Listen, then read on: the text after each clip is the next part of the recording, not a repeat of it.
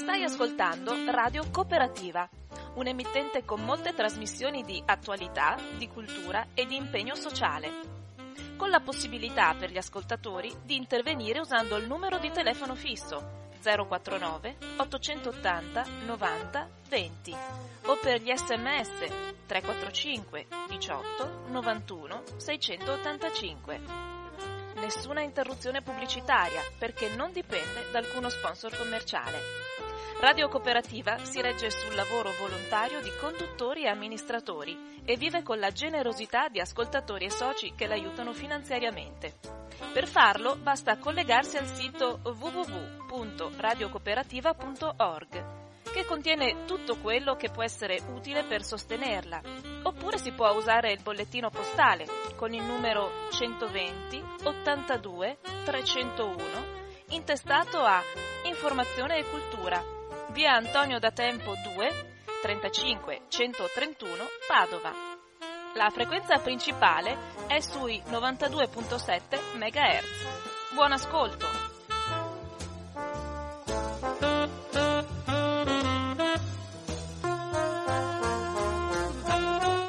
Un cordiale buongiorno a tutte le persone sintonizzate su Radio Cooperativa. Anche oggi abbiamo un ospite eh, e affronteremo le realtà locali eh, nel loro punto vertice, ma anche nella loro complessità e anche allora nel punto base, oltre che vertice e anche base il punto.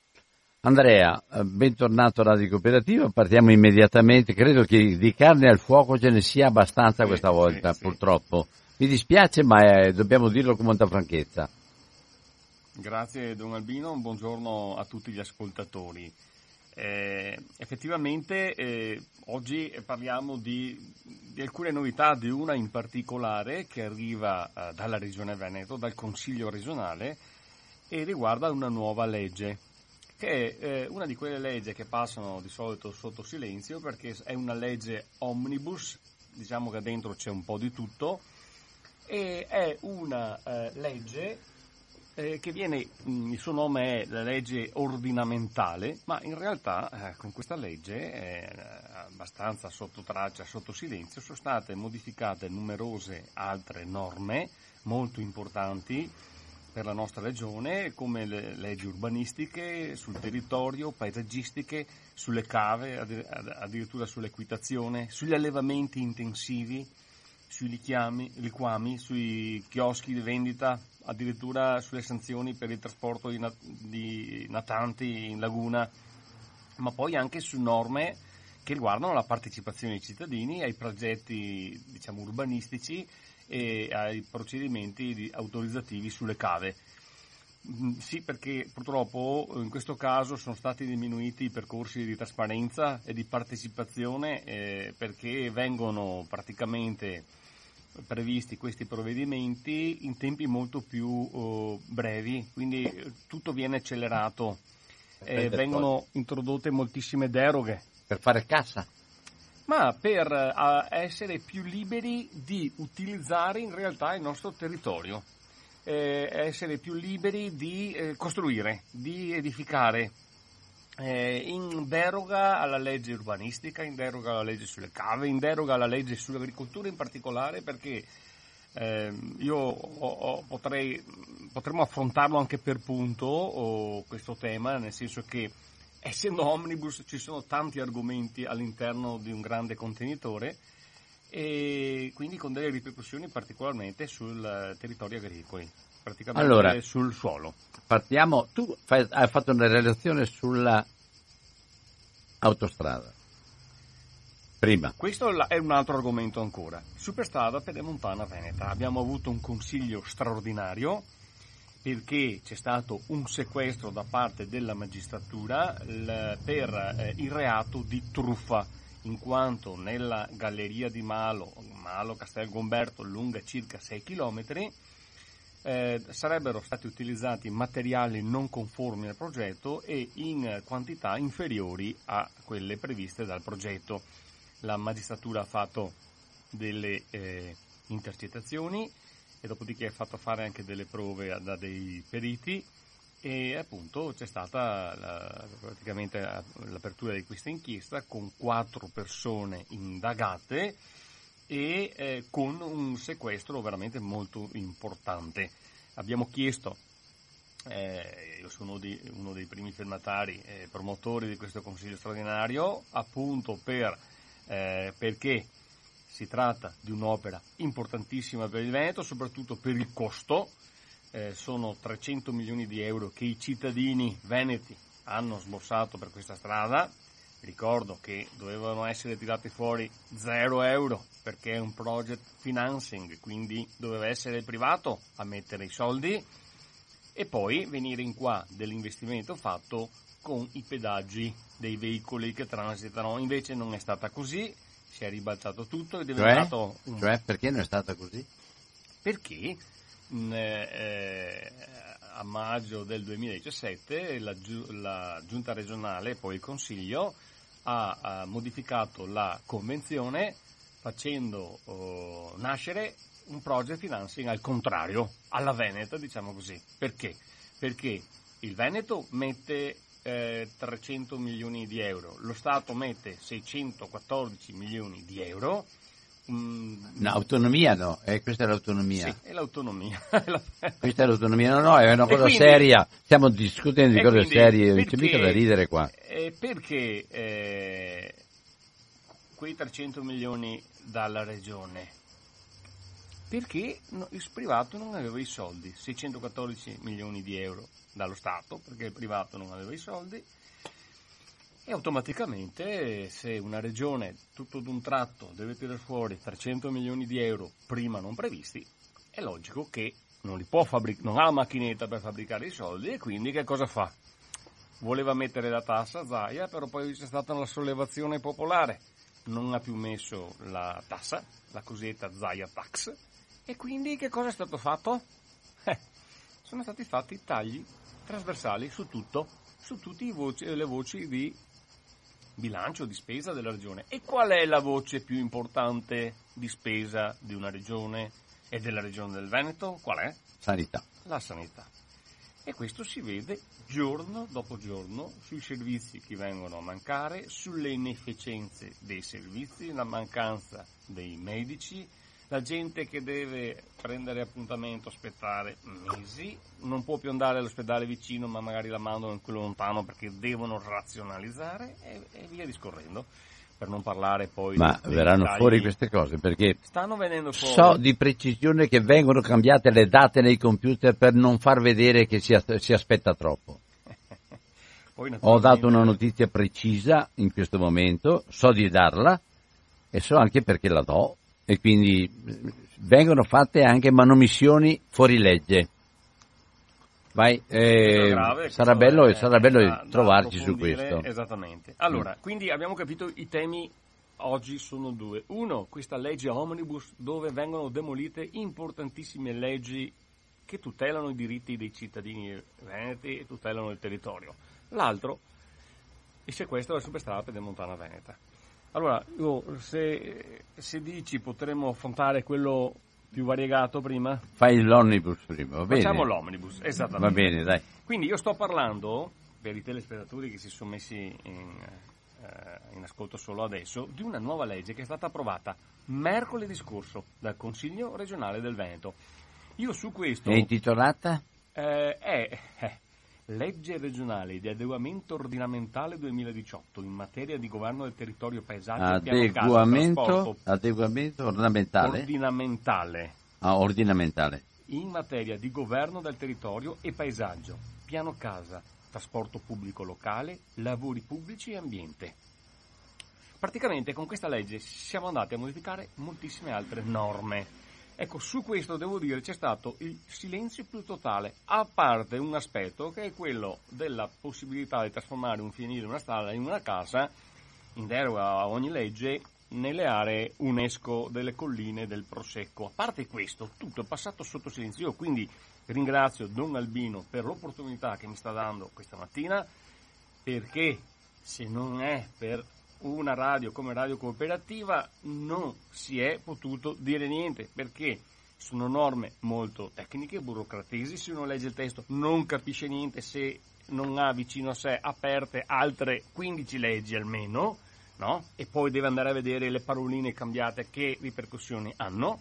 E quindi era una legge molto tecnica e i giornali, i media non hanno riportato nulla, non ne hanno dato notizia, proprio perché di difficile comprensione. Io, come dicevi Albino, ho fatto un documento cercando di dire in parole povere eh, eh, quali sono le ripercussioni e le portate delle modifiche e quindi andiamo a vederle una per una. Allora, una, eh, veniamo alla prima, riguarda una colata di cemento che verrà fatta sul nuovo uh, sito UNESCO delle colline del Prosecco.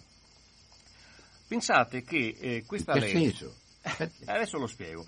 Eh, innanzitutto non era previsto in questa legge, perché dovete sapere che un consigliere può venire lì, naturalmente di maggioranza, perché bisogna avere i numeri, e all'ultimo momento presentare un emendamento. Ecco, questo è un emendamento quindi presentato all'ultimo minuto, cioè un inserimento di una nuova parte di legge, che quindi non ha avuto quelle procedure di partecipazione in commissione, di approfondimento, di discussione, di partecipazione perché? Perché in commissione fai le audizioni e senti le categorie, senti i sindaci, senti le associazioni di categorie, le associazioni ambientaliste, ti fai un'idea, approfondisci, no, questa fuori sacco lo porti all'ultimo minuto, quindi poca possibilità, quasi niente di discussione perché come fai con un emendamento presentato tra l'altro questo emendamento poi approvato è stato presentato esattamente il 7 luglio, lo stesso giorno di approvazione della legge.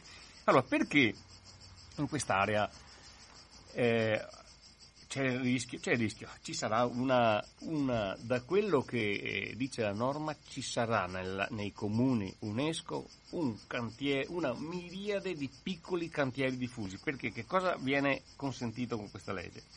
Hai un fienile, un pollaio, un ricovero attrezzo, una stalla, eh, sei in zona agricola e che non utilizzi più, lo puoi trasformare in un uh, edificio per la uh, zona, turistica. zona turistica. In realtà una casa perché gli dai da dormire, gli dai la cucina, eh, eh, eh, ci vogliono i servizi, quindi fai delle case. Allora hai una stalla, un pollaio, eh, valore 10.000 euro, 5.000 euro, to, grazie a questa legge eh, ti ritrovi con un, un, edificio che può valere anche 3, 400, 500 mila euro. Il bello è però di questo che tutto viene fatto in deroga agli strumenti urbanistici e territoriali e ai regolamenti edilizi. È tutto in deroga. Inoltre, se dimostri che l'acqua ti arriva già, la corrente ti arriva già, perché naturalmente hai la casa vicino, non paghi nessun onere. Quindi, costo zero di oneri e in deroga al, al piano regolatore. Eh, inoltre, cosa veramente più unica che rara, a mio avviso anche con possibilità di incostituzionalità, non viene previsto il cambio di destinazione d'uso. Quindi tu puoi avere, non so, 10-15 turisti in questa casa, in, in, un pollaio, in una stalla, no? che al catasto risultano, risulta essere un pollaio dove invece tu hai i turisti. Una cosa veramente astrusa. Eh, nella Falsa, legge... No, astrusa, non è astrusa, non è per niente astrusa, scusami, chiamare pollaio dove tu fai una casa di residence per turisti non è astruso, ma chiamare pollaio è ben chiaro però, è falso, è un falso, ecco. e quindi non è astruso, è solo falso. Comunque, mm. questa è una norma aperta noi abbiamo chiesto all'assessore Caner presente in aula, ma perché non specificate che è per queste colline del Prosecco? E lui, no, è per le colline del Prosecco, perché vogliamo il turismo diffuso in quell'area che adesso a, assume un, un'importanza ancora maggiore. Perché? Perché questa norma dice che sarà la giunta a dire quali saranno i comuni, sì che non è detto che sarà solo l'area UNESCO delle colline del Prosecco perché manca un decreto applicativo, praticamente il Consiglio ha approvato una norma in bianco, purtroppo la maggioranza è della Lega, chi governa è della Lega e quindi i consiglieri della Lega non vogliono far dispiaceri a chi governa, però si fanno pestare, calpestare i loro diritti perché era nostro diritto fare una legge che parlasse chiaro, dovevamo dire noi quali erano i comuni, casomai, invece carta in bianco per Zaia e compagni. E quindi che cosa accadrà? Eh, io posso immaginare, pensate che ci sarà anche la possibilità di ampliare questi edifici fino a 120 metri cubi. Quindi capite che, eh, ma io poi mi chiedo a volte, ma ste leggi le fanno per accontentare qualcuno che ha determinati problemi di destinazione d'uso, che ha problemi con il piano regolatore che non gli consente di fare qualcosa e quindi ti fanno la legge per accontentare gli amici degli amici. A volte mi chiedo perché fare una legge del genere veramente è, ha delle ripercussioni poi sul territorio alla faccia. Ormai è diventata una leggenda la norma contro il consumo del suolo in Veneto. Perché questo vorrà dire nelle colline del Prosecco, non so se qualcuno c'è stato, ci sono strade, la maggior parte delle strade delle colline del Prosecco ti impediscono di andare a una velocità normale se incontri un'altra macchina. Ti devi praticamente fermare, spostarti a destra in qualche modo passa uno, passa l'altro. Ma vi rendete conto, in zone così fragili, aprire centinaia e potrebbero essere anche migliaia di cantieri, quindi betoniere che vanno in giro. De... Cioè, era questo, era questo l'intento dell'UNESCO di tutelare quel paesaggio, preservarlo e quant'altro? Ecco qua apro anche una parentesi. Ieri l'altro mi mandano le foto di un intervento con due ruspe con cingolati a Rolle di Cison di Valmarino, dove hanno distrutto un bosco per mettere vigneto, modellando la collina che ha una pendenza incredibile, per mettere le piante del Prosecco. Siamo nel cuore del patrimonio UNESCO del Prosecco. Quindi, qua, cosa stanno facendo? ma veramente, eh, io non so se quelli dell'UNESCO sappiano queste cose, ma credo che vada effettivamente contro quei principi di tutela e salvaguardia di questo paesaggio. Perché eh, io, eh, se qualcuno vuole vedere le foto, le ho pubblicate sulla mia pagina Facebook, Andrea Zanoni, ma sono un pugno in un occhio in qualsiasi zona. Ma queste sono addirittura nella zona patrimonio dell'umanità colline del Prosecco. Vabbè. E questo è il primo tema di questo ordinamentale. Quindi mi pare che sia chiaro.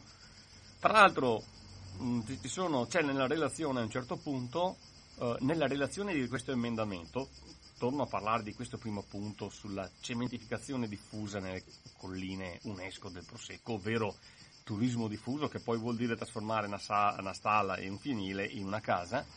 Nell'emendamento c'era scritto, e qualche giornale lo ha riportato, però bisogna essere attenti anche agli giornalisti quando riportano queste cose, che il nuovo utilizzo non comporterà consumo di nuovo suolo. Ma questo l'hanno messo nella relazione. Nella relazione, una relazione per legge è aria fritta. Quello che conta sono i commi e l'articolato. Nell'articolato invece si dice chiaramente che questa nuova norma va in deroga alla legge sul consumo del suolo quindi sono anche dei furbacchioni perché ti tendono a far credere no, che sia qualcosa di buono e in realtà va addirittura in deroga alla legge sul consumo del suolo. Ecco qua chiuderei la partita colline del Prosecco. Un'altra cosa che è stata modificata è che, pensate, questa è una legge del 2004 Ecco, anche questa cosa qui, nemmeno Galan l'aveva mai fatta. E che cosa è stato fatto? Voi dovete sapere che quando un comune fa il piano regolatore, che adesso si chiama PAT, piano di assetto del territorio, deve mandarlo alla provincia. E praticamente la provincia ha 240 giorni di tempo per eh, fare le pulce, darti le eh, prescrizioni, da farti delle osservazioni, vedere le osservazioni che hanno fatto i cittadini a questo piano regolatore e dare un ok oppure no. Bene, questi 240 giorni sono stati portati a 120 giorni. Praticamente da 8 mesi siamo passati a 4 mesi. Allora, voi sapete che le province non godono di buona salute, sono state ridimensionate, hanno meno personale. Allora, prima gli si dava 8 mesi, adesso 4 mesi. C'è la regola però che se non riesco a fare l'istruttoria, finito quel periodo, si intende approvato.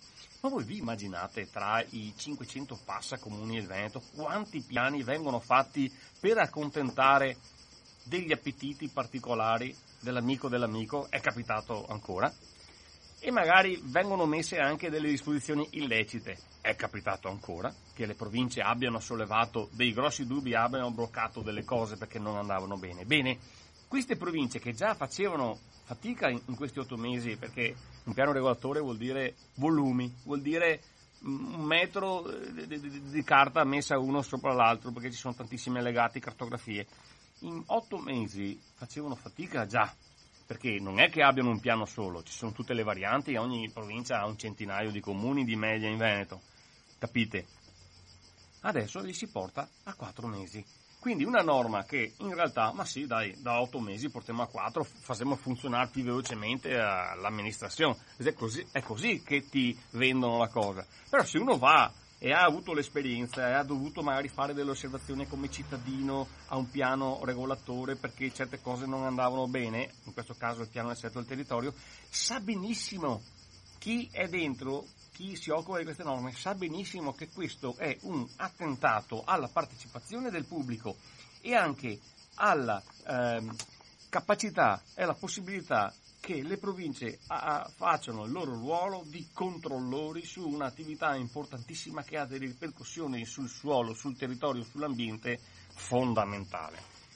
Dopo capita che magari ci sono i cittadini che si vedono uh, edificare un cantiere vicino a casa con palazzine alti me- diversi piani e non sanno che ringraziare. Ecco, guardate, nasce tutto così, nella, nel chiuso del palazzo, in questo caso di Palazzo Ferrofini, dove con un piccolo articolo ti cambiano una cosa del genere che in, nella realtà poi per anni avrà delle ripercussioni importantissime.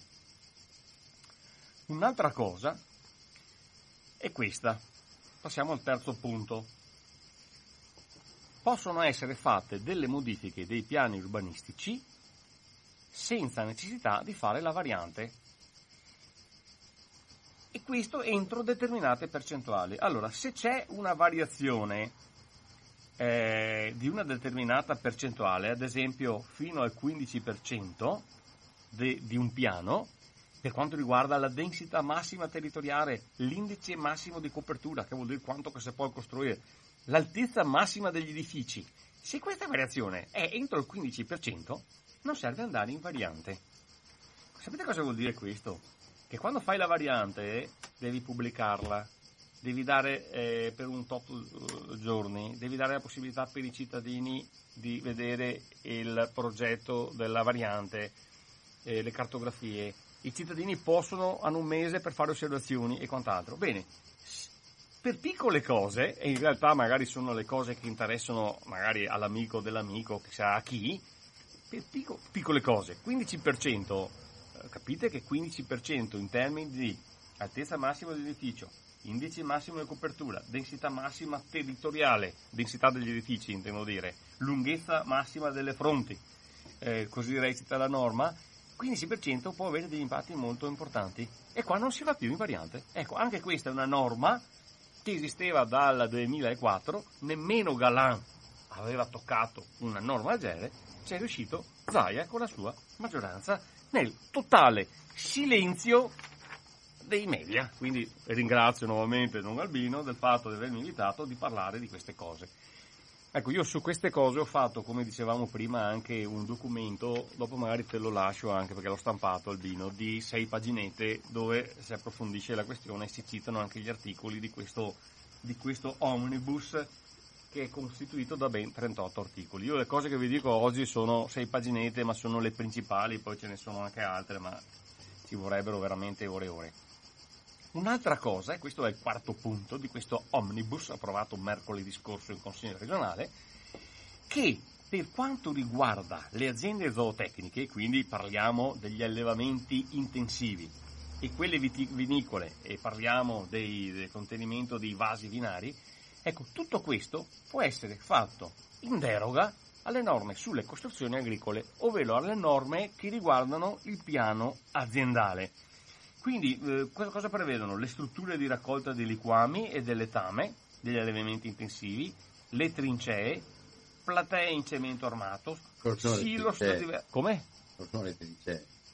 ma le trincee eh, eh, sono delle aree dove eh, si possono poi contenere questi, non so, ad esempio il letame, per dire. Eh, penso sono delle strutture in cemento armato, perché questo dice la legge, trincee, penso sia riferito a, a, a contenimento di, di, di, di, materiali dell'agricoltura, quindi anche letame e quant'altro. Silos, alti diversi metri, le coperture relative, Ecco, tutto può essere fatto quindi senza le procedure e la trasparenza che sono dovuti invece quando devi fare un piano aziendale che deve essere approvato da un tecnico, c'è un timbro, una firma, eccetera. E quindi anche qui, soprattutto per le aziende zootecniche, si possono fare tutte queste cose. Già adesso sentiamo, soprattutto a Bassa Padovana nel Rodigino, di comitati che nascono per problemi con mega allevamenti intensivi perché sappiamo che c'è il problema delle polveri sottili, delle esalazioni, degli odori e quant'altro. Bene, quindi questi potranno fare questa serie di cose in deroga alle norme già esistenti, che già sono, devo dirvi, voi sapete in agricoltura già sono norme di manica larga. E quindi anche qui qualcuno si vedrà ampliare questo allevamento con, queste, con questi servizi e, e magari eh, uno se lo trova dalla mattina alla sera aperto sto cantiere, eh, però qua, io l'ho detto anche in aula, ma ci rendiamo conto dei, eh, del problema dei vicinanti e dei diritti anche degli altri.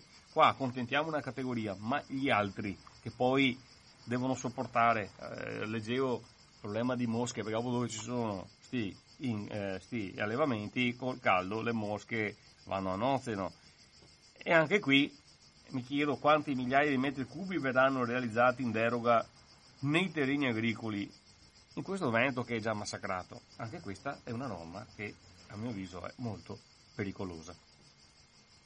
Un'altra norma, e anche qua mi chiedo se, noi, se il Consiglio regionale veramente fa delle leggi perché eh, qualcuno va a bussare eh, in maggioranza gli dice guarda ho un problema, risolvermelo perché la legge adesso non lo consente. Perché mi pare impossibile che facciamo delle leggi che devono valere per tutto il Veneto quando non hanno una, una, un minimo di razionalità. E vi parlo del punto 5, che è questo. Si potranno fare, sempre in deroga alle leggi urbanistiche, ben 8 box per cavalli, in deroga alla norma, per tenere appunto 8 cavalli, ma non come allevamento, perché naturalmente se fai l'allevamento devi seguire determinate norme. Ma allora io mi chiedo, ma chi ha la passione del cavallo? Ne avrà uno? Ne avrà due? Perché otto? Infatti ci hanno bocciato l'emendamento dove tentavamo almeno di portarli a quattro. Quindi quattro box, uno può aprire quattro box, pensate che un box è di 12 metri eh, quadrati circa, quindi si parla di 100 metri quadrati di box, no? Senza seguire le norme sugli allevamenti perché nella norma c'è scritto non è allevamento ma io mi chiedo, non so se qualcuno ha mai avuto l'occasione, cioè il cavallo povero emana un odore abbastanza pesante. A me è capitato quando vai a Roma, ci sono quei povere bestie che devono eh, tirare le carrozze per i turisti, col caldo d'estate, sa, sanno di un odore veramente infernale. Quindi mi chiedo ai vicini, è sempre la questione anche dei diritti degli altri, no? Qua la legge è fatta sempre per i, i più forti chi si troverà alla casetta, magari eh, in, campagna per stare tranquillo, eccetera, il vicino, che così potrà mettere su un business, perché poi alla fine chi è che controlla? Eh, se sono suoi, se sono degli amici, non c'è scritto che se hai il cavallo dell'amico non lo puoi tenere, avrà otto box, magari a confine di una casetta, eh, non so, non so, anche questo è stato considerato. Quale problema può comportare anche per i vicini è giusto fare una cosa così in deroga alla norma, in deroga alla norma. E questo era un altro punto. Poi ce n'è un altro, il punto, un altro, io nel mio elenco è il sesto, ma ce ne sono moltissimi, sapete.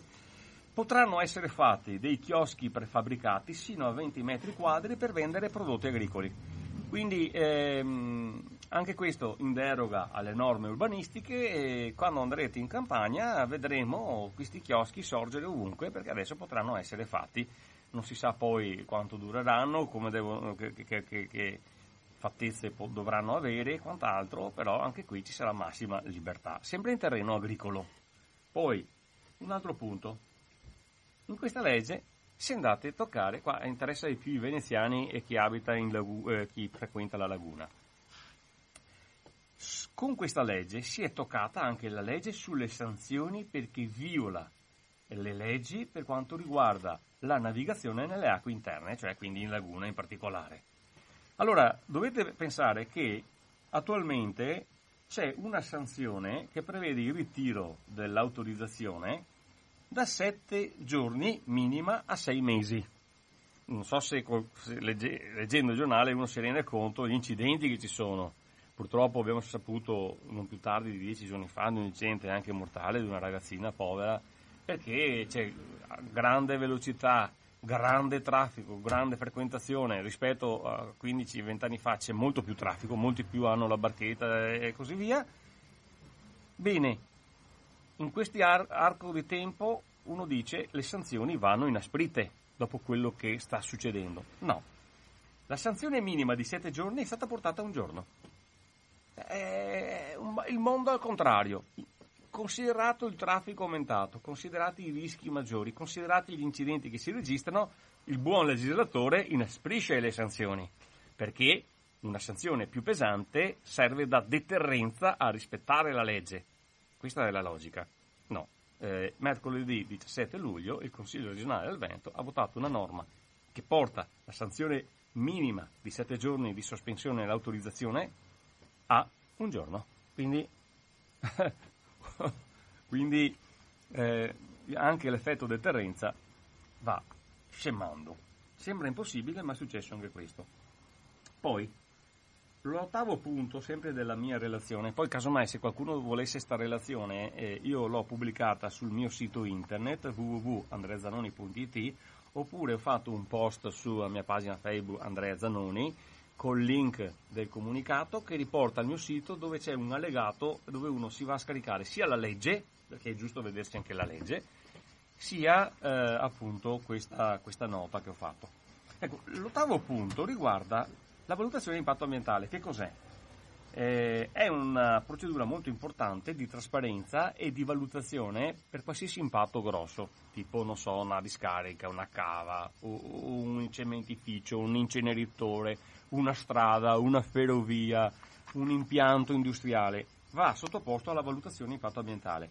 Bene, Finora, per bilanciare i componenti del Comitato Via, che sono un gruppo di tecnici che devono fare queste valutazioni e possono anche bloccare il progetto oppure dare delle prescrizioni, ecco, questo gruppo di persone era variegato nel senso che c'erano dipendenti della, della Regione Veneto, ma c'erano anche eh, degli esterni. Bene, è stato deciso di portare tutto all'interno della Regione quindi o sono dipendenti della giunta regionale o delle partecipate. Quindi succede anche questo. Devi fare un'autostrada, puoi chiamare a valutare l'autostrada, magari Veneto Strade. Ma se Veneto farà l'autostrada, perché sarà un'autostrada pubblica, come puoi chiamare a valutare un'opera di Veneto Strade, Veneto Strade stesso? Non è questo un conflitto di interessi? Eh, anche questa è una no. Abbiamo toccato la norma sulla via che andava benissimo e così. E ci dobbiamo tenere anche questo peggioramento. Un altro punto, i controlli delle cave delegati ai comuni. Cioè, eh, le, voi sapete i cavatori, la lobby delle cave, quanto importante sia, potente sia in Veneto, soprattutto provincia di Treviso, ma anche Vicenza e Verona. Bene, allora, eh, siccome le province sono state messe fuori gioco, eh, i controlli vengono fatti fare ai comuni. Ma un piccolo comune, ci sono dei comuni anche di qualche centinaio di abitanti o qualche migliaio. Che possibilità è di fare questi controlli? Che possibilità ha di fare? Ad esempio a Paese ci sono, e non solo nel Trevigiano, delle cave sotto falla, cioè dentro la falla acquifera. Per fare quei controlli non è che vai là a vista con la cordella metrica e misuri, no, perché hai colonne di acqua di, di, di 7, 8, 20 metri sotto, devi andare sotto, non vedi quanto hanno scavato. Bene, la provincia cosa faceva? Faceva fare dei preventivi, chiamava delle ditte specializzate perché aveva dei tecnici capaci e con gli ecoscandagli andavano a misurare quanto avevano scavato. Adesso vai a dare, non so, in mano a un comune tipo comune di Morgano o comune di Vedelago, piccoli comuni o di Strana, vai a dare una, un'incombenza del genere? Quando sappiamo che i comuni tutti hanno carenza di personale, eh, sono alla canna del gas, hanno pochi fondi e quant'altro. Quindi io dico, cavoli, se sono un cavatore, io con una legge del genere brindo, faccio una festa, magari invito anche chi la, la, ha, fatto, ha, fatto le, ha proposto questa cosa qui, no? Avete capito? Ecco, un'altra cosa, sempre sulle cave, ormai ho finito, questo decimo punto, anche questo è un emendamento, questo è stato portato in commissione. Che cosa prevede? Che i tempi di pubblicazione dei progetti di nuove cave o ampliamenti vengono dimezzati. Allora, quando si fa un progetto che va a impattare sul territorio in maniera così importante, devi far sapere alla gente, ai comitati, al vicino, a tutti quelli che abitano che c'è questa incombenza in modo da eh, informarsi, partecipare al processo di questa approvazione e quant'altro. Bene, questi progetti vengono pubblicati un mese per un mese. Ecco, questi 30 giorni sono stati portati a 15. 15 giorni. Per il cavatore bisogna fare tutto in fretta, meno fastidi si hanno, meglio è. Ma io lo so perché da volontario presidente di Paese Ambiente, ma anche di altre associazioni, per anni mi sono occupato di cave, di scarica e quant'altro, un mese di pubblicazione, se te lo fanno in agosto, nei mesi estivi, rischi di perderti anche la notizia, perché non sempre la gente è appesa al, al sito internet del proprio comune. Quindi già un mese era poco, era poco. Adesso 15 giorni. Cioè, eh, un'altra occasione per i cavatori per fare festa, no? eh, perché questa è una norma che va a loro vantaggio, perché naturalmente il pubblico avrà meno tempo, meno tempo per eh, poi fare anche eh, tutte le considerazioni del caso, ma soprattutto per sapere la cosa. Le osservazioni, per le osservazioni hai tempo invece 30 giorni. Proponevano 15 giorni, ma qui si sono proprio resi conto che era troppo sporca e quindi hanno accettato un nostro emendamento che ha riportato almeno per le osservazioni i 30 giorni. Quindi il colpo è stato in parte attutito, ma purtroppo per la maggior parte incassato. Da adesso in poi i progetti delle cave non più un mese di pubblicazione, ma 15 giorni. Ultimo punto, anche questo spero non ce ne saranno tanti, però è significativo. Verranno fatti dei mega strutture di copertura per i recinti di cavalli.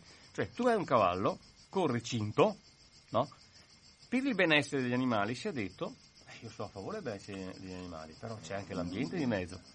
Devi poi coprire questi mega recinti con de, delle tenso, tensostrutture, sono state chiamate così.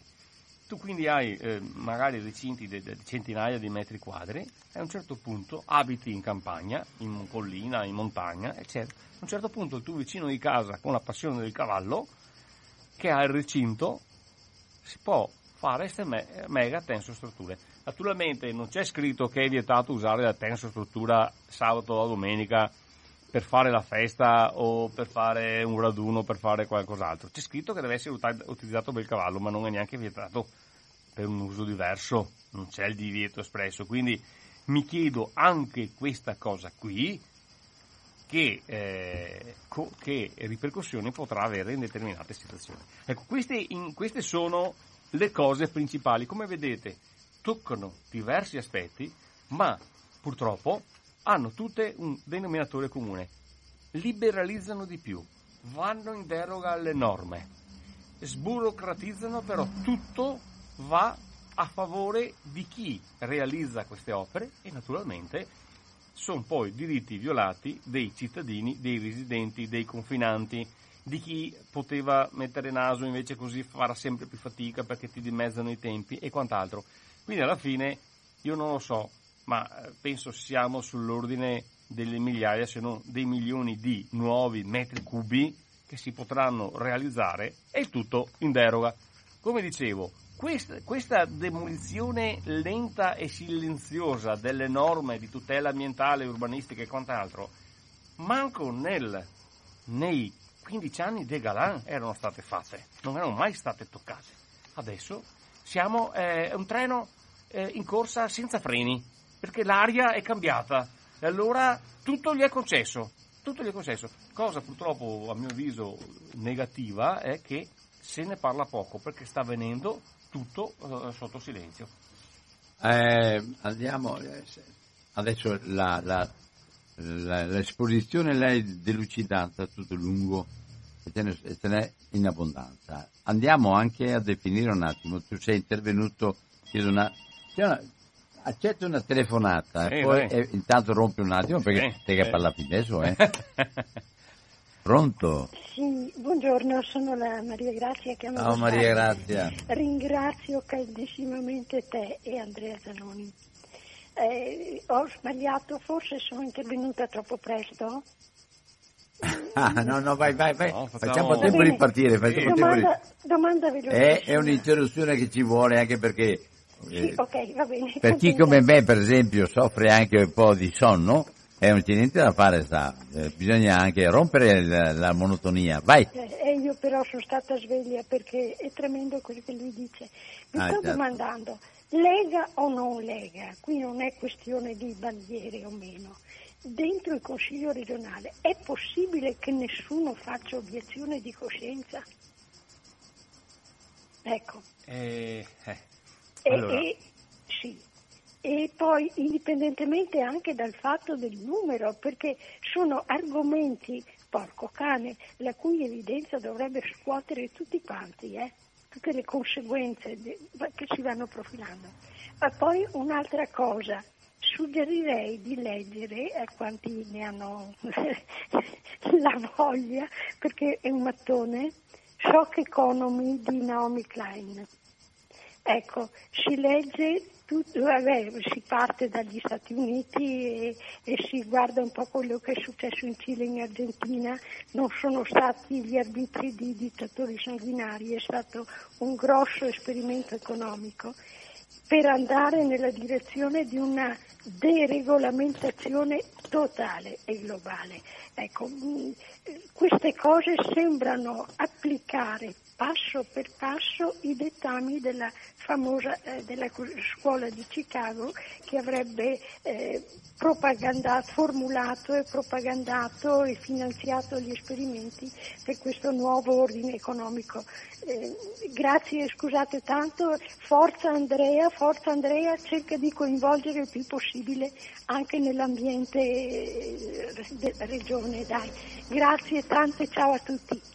Ciao. Ciao Maria Grazia. E, beh, eh, in realtà Maria Grazia propone di, ai consiglieri di fare l'obiezione di coscienza. Io penso che la migliore forma di eh, obiezione, di eh, contrasto sia quella appunto di intervenire in aula.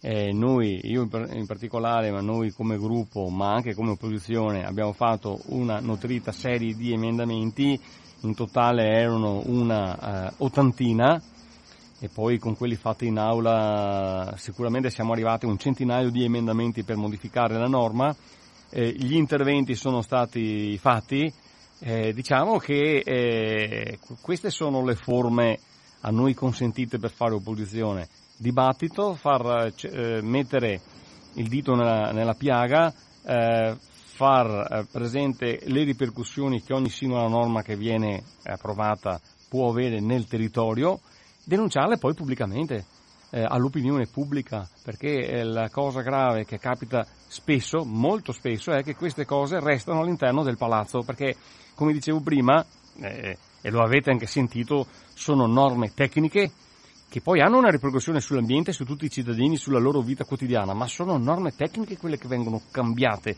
sono articoli, commi, sono di difficile spiegazione, di difficile declinazione su quello che può accadere dopo. Tant'è vero che anche appunto gli organi di informazione non hanno avuto molto interesse sulla cosa, proprio perché è difficile da comprendere. Guardate, se uno legge sta legge veramente non capisce niente, perché eh, praticamente è tutta una legge che fa un richiamo ad altre leggi e che dice è abolito questo comma, l'altro comma è sostituito con questo, le parole da A a vengono costituite dalle parole da A a, a, a B. E, e, se quindi non hai aperte una quindicina di leggi, veramente... Ma scusami, eh, ma uno che prende in mano una cosa del genere è un cittadino che vorrebbe conoscere che cosa succede in regione è uno che prende in mano i riferimenti di legge, numero, comma, eccetera, semplicemente mandati a vederli, ma non sono scritti.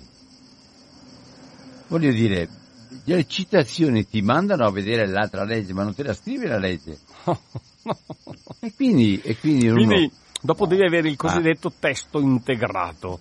Io l'ho anche detto più spesso, diverse volte, do, do, dovrebbe, dovrebbero essere queste 5-6 norme sull'urbanistica, consumo del suolo, eh, quella sull'UNESCO, eh, urbanistica, agricoltura, cioè vanno abolite e fatto un testo unico, perché veramente io l'ho detto spesso anche in commissione, ma pensate anche ai liberi professionisti, gli architetti, gli ingegneri, i geometri che devono applicare queste norme. Eh. Veramente ci vuole un, un, mega computer qua per tradurre quello che, che, stiamo scrivendo, perché è un rimando continuo, veramente. Beh, il cittadino, secondo me, un cittadino anche che sa leggere le leggi, secondo me ah, si, si perde, rischia di perdersi. Io poi ho usato anche un altro termine, io non uso termini scurili, però a un certo punto mi è venuto a dire, non l'ho detto in aula, ma l'ho detto a qualche collega anche della maggioranza ma questo ordinamentale è un troiaio. Eh, scusatemi, eh, cioè, come dicono i toscani quando per definire una cosa che non stanno in cielo né in terra. Ma veramente è stata fatta una roba che io, io, non, io non, lo so, eh. io non, non so. Ecco, io, io, credo che in altri tempi ci sarebbero state le sollevazioni su questa roba del genere.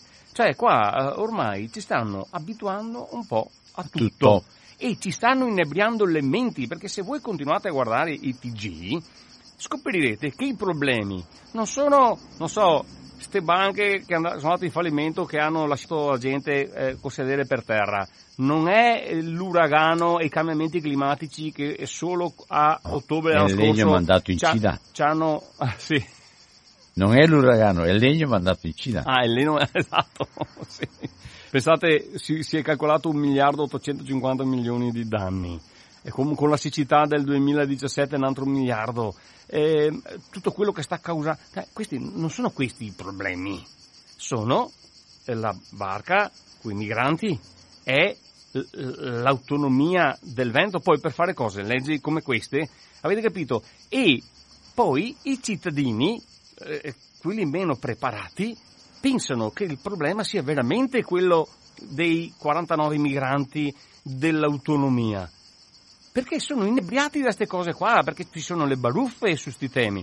Mentre qua ti tolgono praticamente da respirare un po' alla volta, ti cementificano il cementif- tutto il cementificabile, e c'è l'inquinamento dell'aria che sta facendo tantissimi morti, nessuno fa niente. Cioè, su tutte queste cose qua non si dice niente. Quindi io penso che anche questa questione di migranti, di autonomia, eccetera, siano cose studiate proprio a tavolino non sono solo cavalli di battaglia di certa parte politica, ma sono eh, questioni studiate a tavolino per i, confondere le acque, inebriarci, inebriare i cittadini e tenere ben nascosti i veri temi sui quali stanno massacrando il nostro territorio e la nostra salute. Io lo vedo così. Allora, passiamo all'altro tema che hai illustrato, sì. hai ancora un quarto d'ora perché poi Beh, allora saremo... ci sarà qualcuno che avrà... Sì, che sì, vorrà. certo, immagino, sarò eh, molto sintetico. Dirti, eh. Voi sapete, un una, un, quella della Pedemontana è una questione che sto seguendo da sempre, io ho fatto quando ero al... Volevi... Vuoi che lasciamo una telefonata? Sì, dai, dai, va bene, dopo partiamo. Va bene, dai. Pronto? Sì, Avino, buon viso Lucio. Lucio, buona giornata. Ecco, dato, dato, che eh, territorio, il territorio non conta niente, capisco? Come cosa chi sta facendo, ma c'è tanto che mi so che la Lega deve fare queste robe che si qua. Purtroppo dal Mose. E, e non c'è una reazione di un certo livello perché qua sta proprio distruggendo, distruggendo la nazione e il Veneto perché sarebbe ora definirla questa storia dopo che abbiamo visto cosa che fa le grandi opere, sarebbe ora definirla, ma cosa sì che potremmo fare per queste cose? Cioè, mi qua in parte avevo un'area che una volta lavoravamo noi altri, e l'ultima volta oh, dopo amico impiantata a Bacco, ma stazeva 3.000 piante, ecco, mi pensavo che fosse parcheggio per la scuola che c'è davanti, invece c'è ancora area di completamento. E negli anni 90, e la scuola media è stata fatta nel 71, negli anni 90 che c'era ancora da dare l'ultimo stralcio di, di, di soldi per, perché io richiamo da per contrattativa bonaria i padroni dell'area strada, no? E adesso gli doveria anche dargli un'area per fare il parcheggio, ma santo di Dio, se qua che se 2000 metri, se 2500 di parcheggio, che poi non dice niente in un paese come il nostro, 5200 abitanti, 300, eppure eh, credito che cambia, no? ancora area di completamento fabbricabile un metro e mezzo cubo o, o ogni metro quadrato. Quindi mh, lasciamo stare, guarda, da vergognarsi, ma possibile che i veneti non capisca che testa che ha, che ha gente che dice paroni in casa, ma paroni dove? Ma dove? Adesso mi fermo perché quelle robe che ho sentito sarebbe da fare una rivoluzione Ciao. Perché non è possibile fare un sercinto dai cavalli dopo un cacoversalo tutto, o scavare cosa, scavare cosa ancora de Giara. Chi va a Torre qui a Piede Montana che è in cià, va bene adesso chiudo perché c'è da vergognarsi. Infatti mi sono da votare e ho scritto sì, ma calca ben che quasi sbusavo a scheda, però ho detto non ho scritto in San Matteo, a quelli che hanno governato, a quei politici che hanno governato il Veneto negli ultimi 5 e il Veneto e l'Italia negli ultimi 25 anni. Eh, Arrivederci. Ma Ciao, eh, Lucio. volevo richiamarti Lucio che come gesto tuo personale, però o- da un punto di vista proprio del rapporto con gli altri, hai solo fatto perdere un voto. Vai. Allora, c'è stato questo consiglio straordinario, eh, c'è stato la settimana scorsa, mm, martedì, e era un consiglio straordinario sulla superstrada del Montana Veneta, in particolare sul sequestro fatto da parte della magistratura della galleria Malo Castel Gomberto. Perché cosa è successo? Il 4 luglio veniamo a sapere dalla Regione Veneto, da un comunicato, che è stato notificato al eh, concessionario un decreto di sequestro di questa galleria.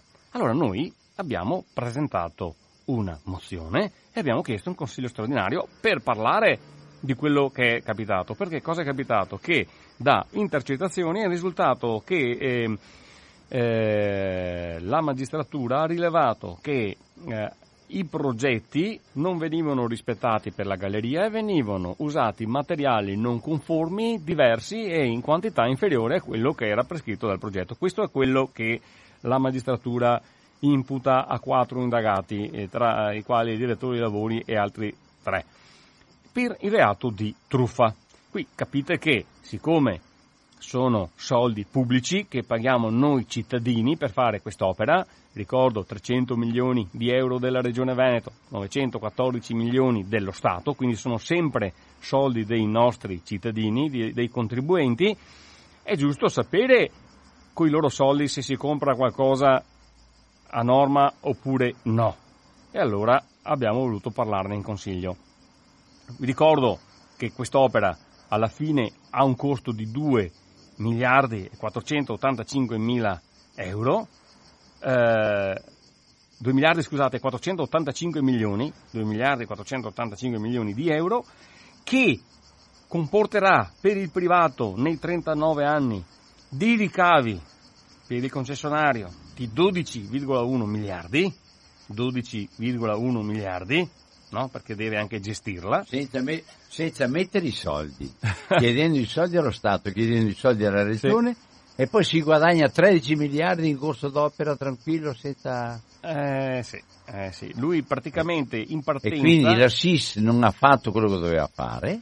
Ah, c'erano tutte le norme utili nel contratto per mandarli a casa, perché erano inadempienti, non c'era il cosiddetto Non closing sol- finanziario. Non soltanto non, non- non si mandano a casa, ma si, si proprio pagano lautamente per il male che hanno prodotto. No, è, è- è- è bestiale sta roba qua, è bestiale. Eh, allora qua... Sì, è una cosa molto discussa perché come ho detto è un project financing al contrario, perché nel project financing viene fatto l'ospedale, viene fatta la strada, viene fatta un'altra opera, paga il privato e poi quel privato viene a casa dei soldi con altri introiti, nel caso della superstrada con i pedaggi. Funziona così il project. E invece in regione nel 2017 sono state cambiate le carte in tavola, viene data una quota fissa per il concessionario e quindi lui arriva alla fine a portarsi a casa 12,1 miliardi di euro sicuri, garantisce la regione, la regione cosa fa? Si prende i pedaggi. Sapete come si chiama questo? Il rischio di impresa spostato dall'impresa ai contribuenti veneti. La parte del rischio di questa strada è in capo a noi cittadini. Perché mentre il privato avrà la quota fissa per 39 anni, noi avremo i pedaggi. Ma quanto saranno i pedaggi?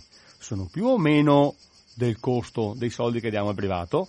Io spero che chi ha fatto le previsioni, in particolare Cassa Depositi e Prestiti e la Banca Europea degli Investimenti abbiano sbagliato, perché se dovessero aver ragione hanno calcolato un numero di, tra, un numero di veicoli così basso che saranno più i soldi che prende il privato di quelli che ricava la regione e quindi andremo ogni anno in perdita. Speriamo che si sbagli Cassa Deposito e Prestiti e i loro tecnici. È una, un'autostrada, guardate, che consuma 850 ettari di terreno agricolo, di biodiversità, è composta da moltissime opere. Noi abbiamo chiesto con la mozione di fare le verifiche su tutte le opere, perché come potrebbe esserci stata truffa lì, dico potrebbe perché ci sono le indagini, potrebbe esserci stata fatta anche da altre parti, perché questa uh, superstrada è costituita da 16 trapunti e viadotti, 36 gallerie artificiali, 65 cavalcavia e 135 opere idrauliche.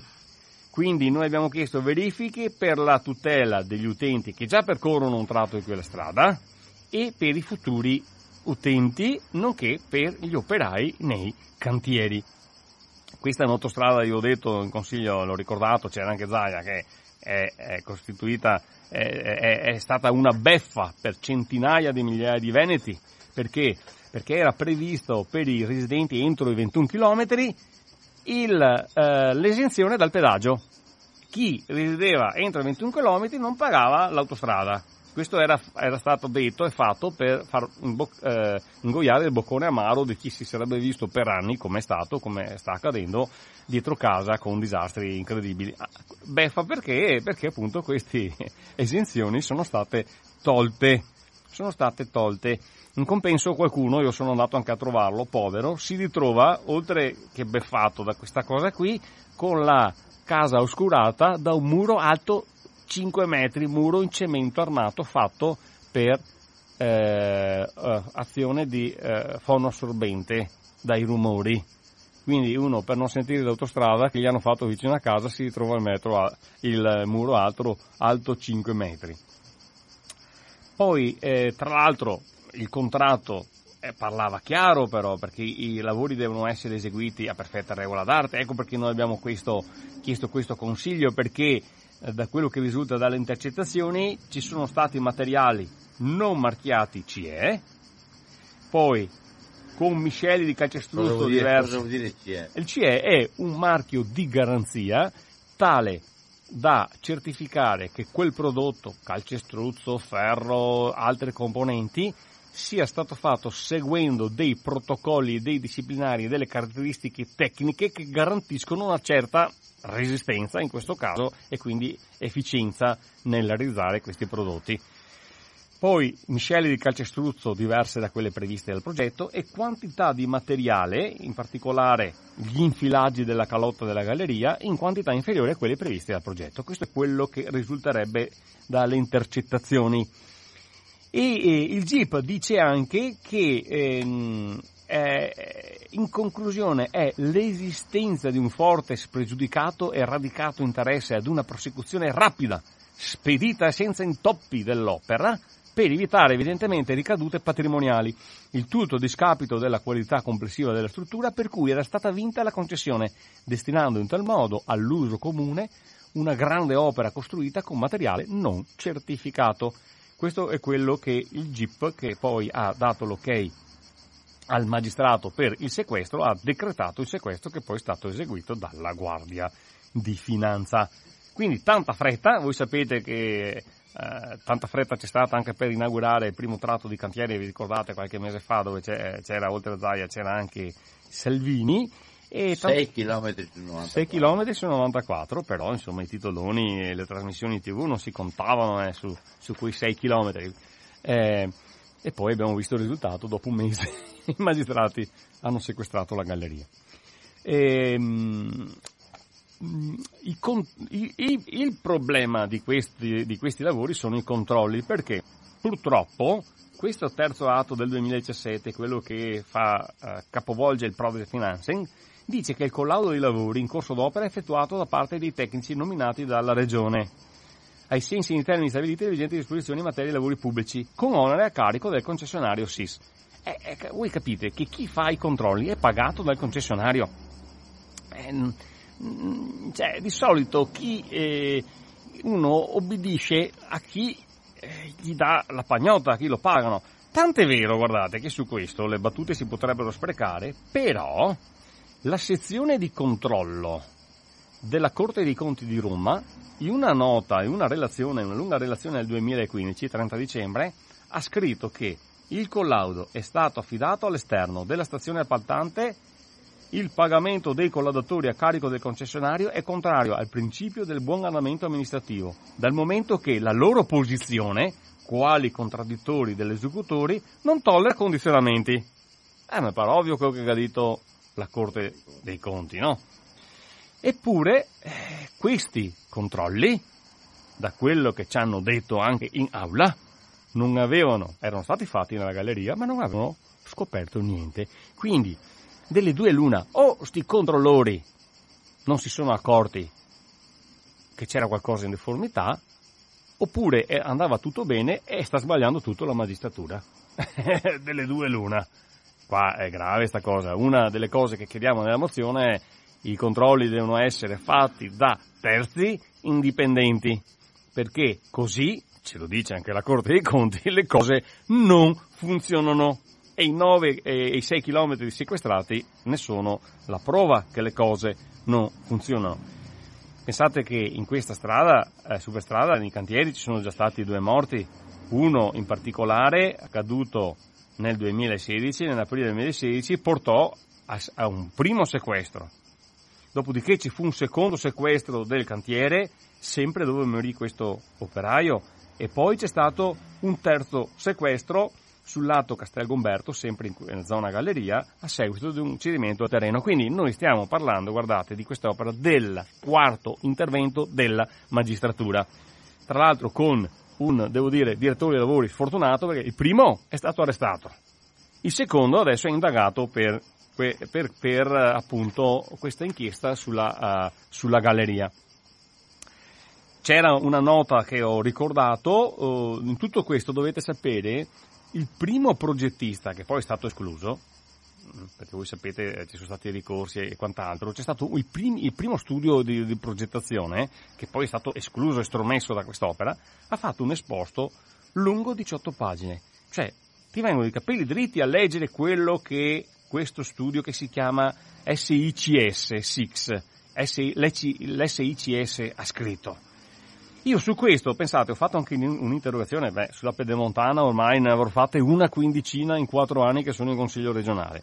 Comunque, eh, io chiedo alla regione, eh, cara regione, ci sono 18 pagine di denuncia di questo primo progettista. Cosa hai da dire? Perché sto qua ha demolito praticamente tutti i cantieri, eh, la, la, la, direzione lavori, cioè ne, ne ha scritte di, tutti, di tutto e di più, ma eh, in legalese, citando fonti, citando leggi l'assessore che io interpello mi dice che hanno mandato tutto al concessionario e hanno chiesto a quest'ultimo una nota e quest'ultimo ha risposto dettagliatamente dicendo che eh, le accuse sono infondate e si riserva di far valere le proprie ragioni al competente sia giudiziari sia civili che penali. Allora l'assessore gli ho chiesto, dopo due anni, perché era nel 2017, ma allora sta, sto concessionario SIS ha denunciato l'SICS? Visto che eh, eh, avrebbe... De- eh, non c'è stata risposta, non mi hanno risposto. E dopo un'altra cosa gli ho detto, ma scusatemi, vi chiedo che cosa pensate a voi regione della denuncia dell'SICS e mi dite che avete chiesto al concessionario e ha detto che tutto va bene. È come chiedere all'oste se il suo vino è buono. Ma a, a, a, avete finito, gli ho detto, di, di fare, di di parteggiare per il concessionario, dovete essere parte terza indipendente, dovete essere come un poliziotto, dovete fargli le pulce al concessionario, non difenderlo e parteggiare per parte, lui. D'altra parte, se gli regalano 12 miliardi, ci sarà un motivo. eh. Allora, eh, è come dire, mm, gli ho detto a Zaia no, in aula, ma se un giorno ti chiamano i carabinieri e ti dicono abbiamo arrestato la tua donna delle pulizie perché aveva con sé il tuo cellulare, e tu cosa fai? Eh, dici aspettiamo le indagini della magistratura? O vai a casa a vedere se ti manca qualcos'altro? No, perché una persona normale farebbe questo. Perché è quello che un po' la regione sta facendo. Eh, la magistratura, sì, la magistratura, ma intanto vi ho fatto l'elenco delle opere, ci sono 16 viadotti, ci sono 36 gallerie, 65 cavalcavia, cosa sta succedendo nel resto? Ci fidiamo? È solo un caso, un abbaglio della magistratura o ci mettiamo subito a fare i controlli? Devo dire che alla fine, eh, evidentemente presi anche ne- dall'imbarazzo, credo, ci hanno votato la nostra mozione che chiede di fare verifiche su tutte le opere con soggetti terzi indipendenti per tutelare lavoratori e utenti e, mh, e appunto, e per, e- e- per, eh, inserirsi come parte offesa nel procedimento penale. Bene, ce l'hanno votata. Eh, adesso naturalmente sarà il nostro compito far sì che, che la mozione venga tradotta da parole a fatti, da parole a fatti. Quindi eh, una partita anche questa che sarà Attenti tutta... cosa, ma, ma verrà finita questa autostrada secondo te? Come il Mose? Era finita come il Mose, mi piace la domanda con la risposta. No, è, è una domanda No, seria. perché il Eh, Mose- guarda, eh, mica, mica, è una domanda molto seria. Sì, sì. Verrà finita come il Mose? Allora, sul Mose io ho No, dei per- dubbi. Perché Eh, io, io ah. lo dico, l'ho sempre detto qua. Per me Zai è Ponzi Pilato, è quello che non sa mai niente, che è al di sopra di tutto, che è il migliore eh, coso, eh, governatore d'Italia e le decisioni le ha votate e firmate tutte lui, sapendo esattamente come stavano le cose e che cosa c'era sotto, in tutte le situazioni, perché se c'è stato un lavoro dei comitati per quanto riguarda le grandi opere, questo va dato merito al Veneto. I comitati del Veneto sono solo... Però è vero quello che dici tu, alla gente non ne frega niente, sa. Io sono sta roba qua, non riesco, non ho sentito, non ho sentito uno della Lega che ha detto questa è una porcheria, non ne ho sentito uno. Questo, essere, ven- questo è, è- è- io non voglio che gli altri la pensino come me, non voglio che, che- che- che facciano la politica come la faccio io, ci mancherebbe altro. Ma neanche il coraggio di dire che certe cose sono delle autentiche porcherie, neanche il coraggio di dire, eh no, certe cose, vuol dire allora mistificare il rapporto fra di noi altri. Vai. Ehm, sì, eh, io penso che comunque eh, buona parte di Veneti ha degli interessi molto importanti eh, tutelati da, da questa politica fatta così. Eh, perché di fatto anche l'omnibus che vi ve leggevo prima porta dei benefici non da poco. Io penso a tutti quelli che avranno un fienile una stalla, che magari ultimamente magari se l'hanno anche comprata immaginando l'evolversi della situazione, si ritrovano con dei patrimoni, insomma, c'è un bel business su sta roba qua, eh, e quindi ci sono tanti che parteggiano per Zaia, per questa amministrazione. Eh, Il fatto è che quello che non viene considerato è che l'interesse di pochi spesso va contro l'interesse della collettività, e questo è il problema. Ok. Eh, Allora, 049 880 90 20, abbiamo un quarto d'ora. Velocissimi, eccolo qua. Le provocazioni ci sono tutte, le fate anch'io, eh? Pronto? Salve, sono Lotti da Conegliano. Ci sei? Lotti da Conegliano. Sì.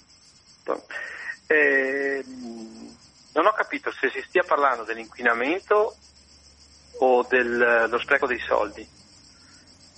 Mm, perché se eh, si parla di inquinamento non si può andare sull'ideologico dal mio punto di vista. Dennis, Sì, ti prego, ciao, bravo, gra- grazie. buona giornata.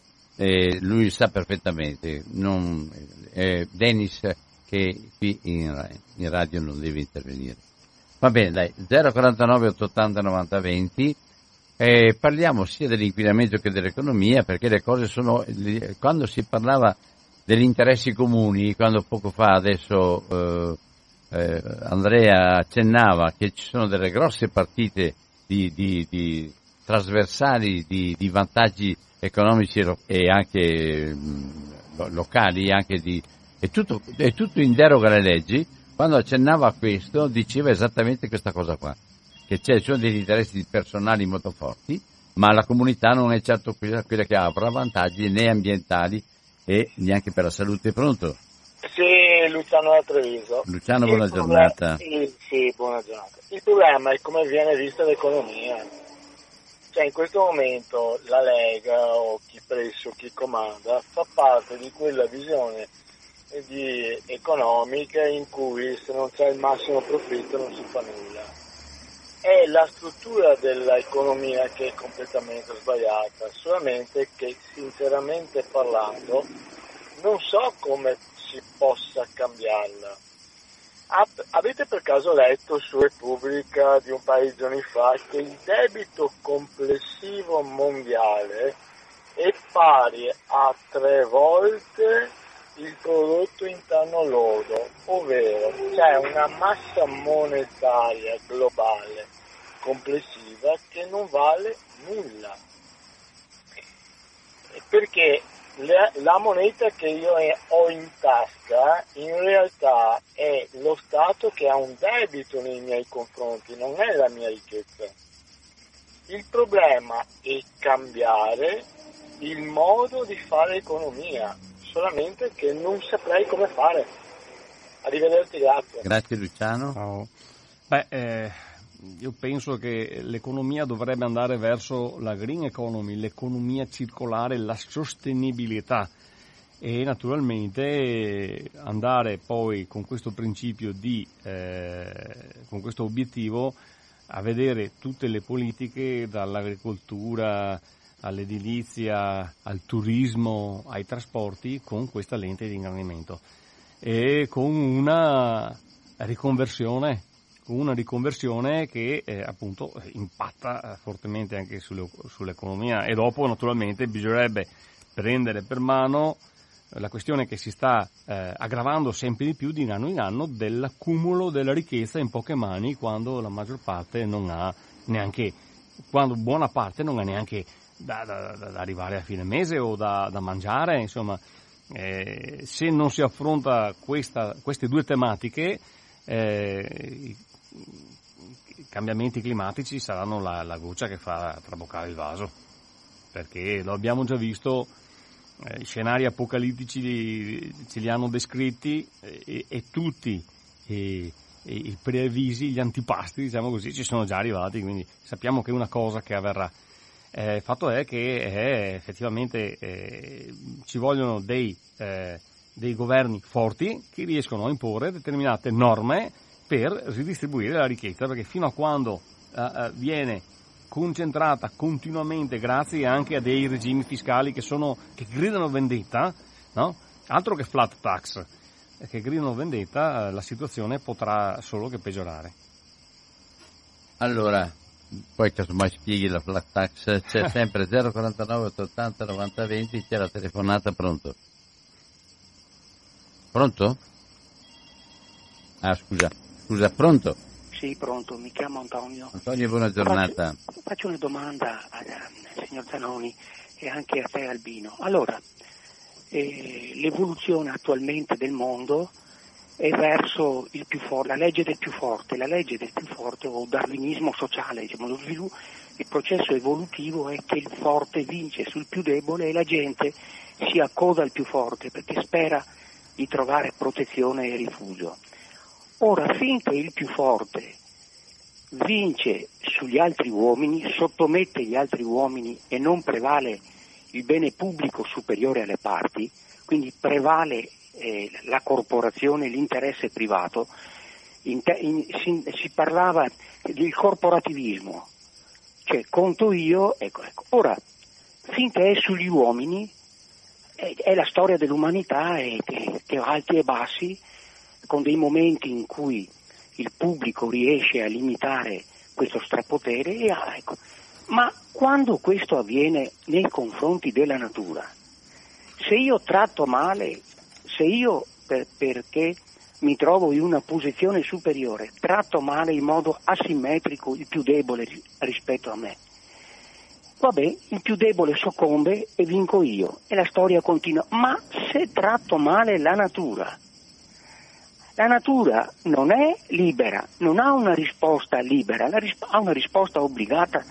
Quindi la natura mi risponde con, con, con, con, il riscaldamento globale, mi risponde che si va verso il baratro. Voglio dire, possibile che non si capisca questo aspetto o viene rispettata la legge, la razionalità che c'è nello sviluppo naturale, nella natura, o si va alla fine. Perché il, lo, lo, strapotere dell'uomo sull'uomo è, è, la, è, la, storia, la, si dice che è la storia dei, dei, dei, vincitori, non la storia dei vinti. Ecco, questo è, cioè mi colpisce una tale irrazionalità per cui non si pensi a questo e si pensa soltanto all'oggi, oggi intanto mi va bene stare dalla parte di chi, di chi vince, di chi è forte e chiudo un occhio, chissà che, chissà che, che faccia il mio interesse così, ecco. Grazie. Eh, effettivamente fa, fa, pensare quello che dici Antonio, ehm, perché la natura poi ti presenta il conto.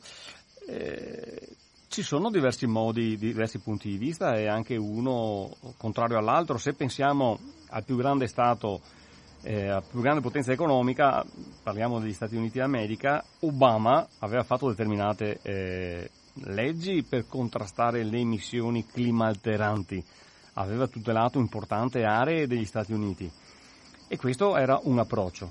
Abbiamo, cioè, quindi verso il rispetto della natura, perché poi anche lì eh, ci sono le lobby che comunque mm, fanno fatica a cedere. Abbiamo l'altro, l'altro approccio, quello di Trump. Trump che eh, ha eh, cancellato ogni norma di tutela ambientale, sia per quanto riguarda paesaggio, natura, biodiversità, sia anche per la tutela eh, del, del clima. Quindi effettivamente non tutto è perduto, dico io, perché anche eh, con il, l'arma del voto si può agevolare un, un, filone di pensiero rispetto all'altro.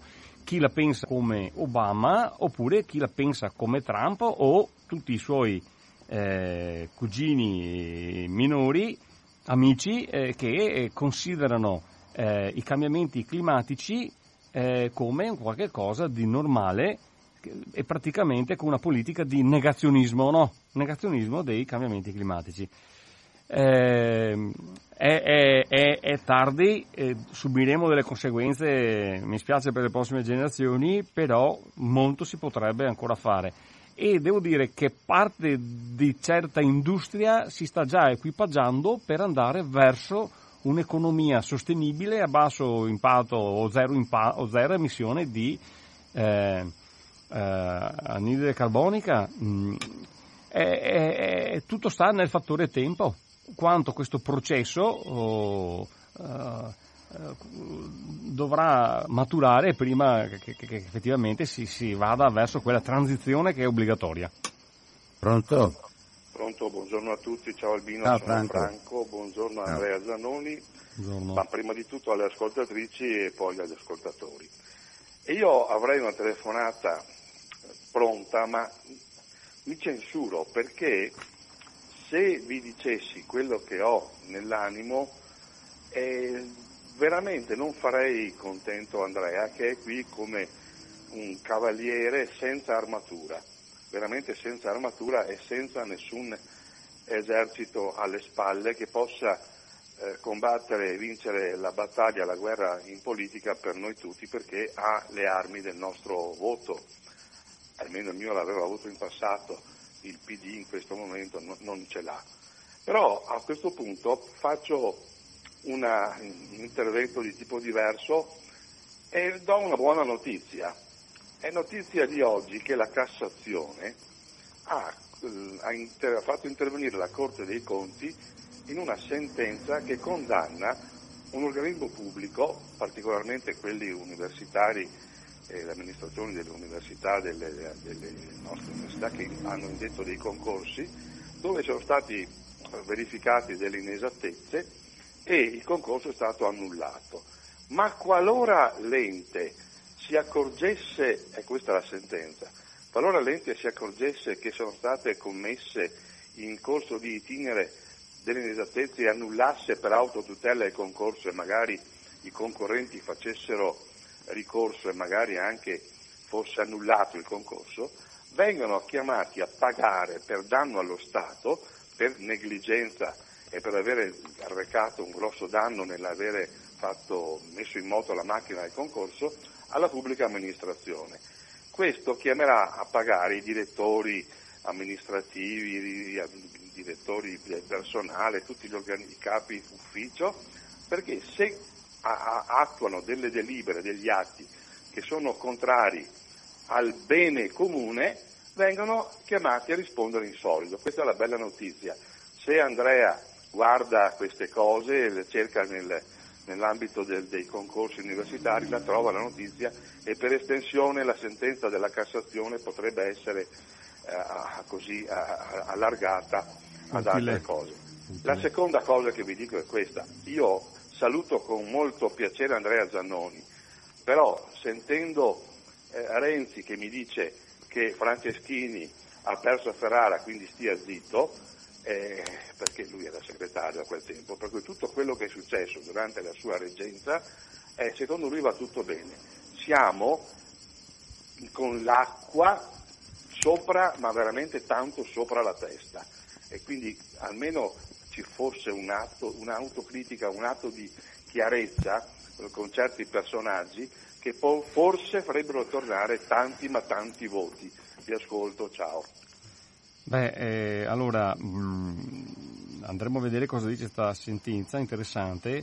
Per quanto riguarda eh, la questione del Partito Democratico, io sono, sono andato oh, un mese e mezzo fa a Roma a presentare con il responsabile dell'ambiente Braga, il senatore Ferrazzi Veneziano, primo firmatario, e con il eh, segretario nazionale Zingaretti, una mozione per chiedere, eh, questo era presso il Senato, per chiedere l'emergenza climatica e ambientale. Però devo dire che è l'unico gruppo politico che si sta interessando a livello regionale e a livello eh, nazionale con impegno e costanza perché ha capito che eh, solo oh, con una conversione verso un'economia sostenibile si può dare una risposta a tutti i problemi, non solo a quello ambientale ma anche a quello del lavoro e anche quello soprattutto economico e, e, e sociale di una popolazione mondiale che veramente in buona parte è ridotta alla fame proprio anche a causa degli sconvolgimenti climatici. Solo attraverso una transizione verso un'economia sostenibile e, non, e, e che va a, a, eliminare i gas clima alteranti si possono dare risposte a tutte queste tematiche cruciali. Bene, chiudiamo qui allora la nostra conversazione.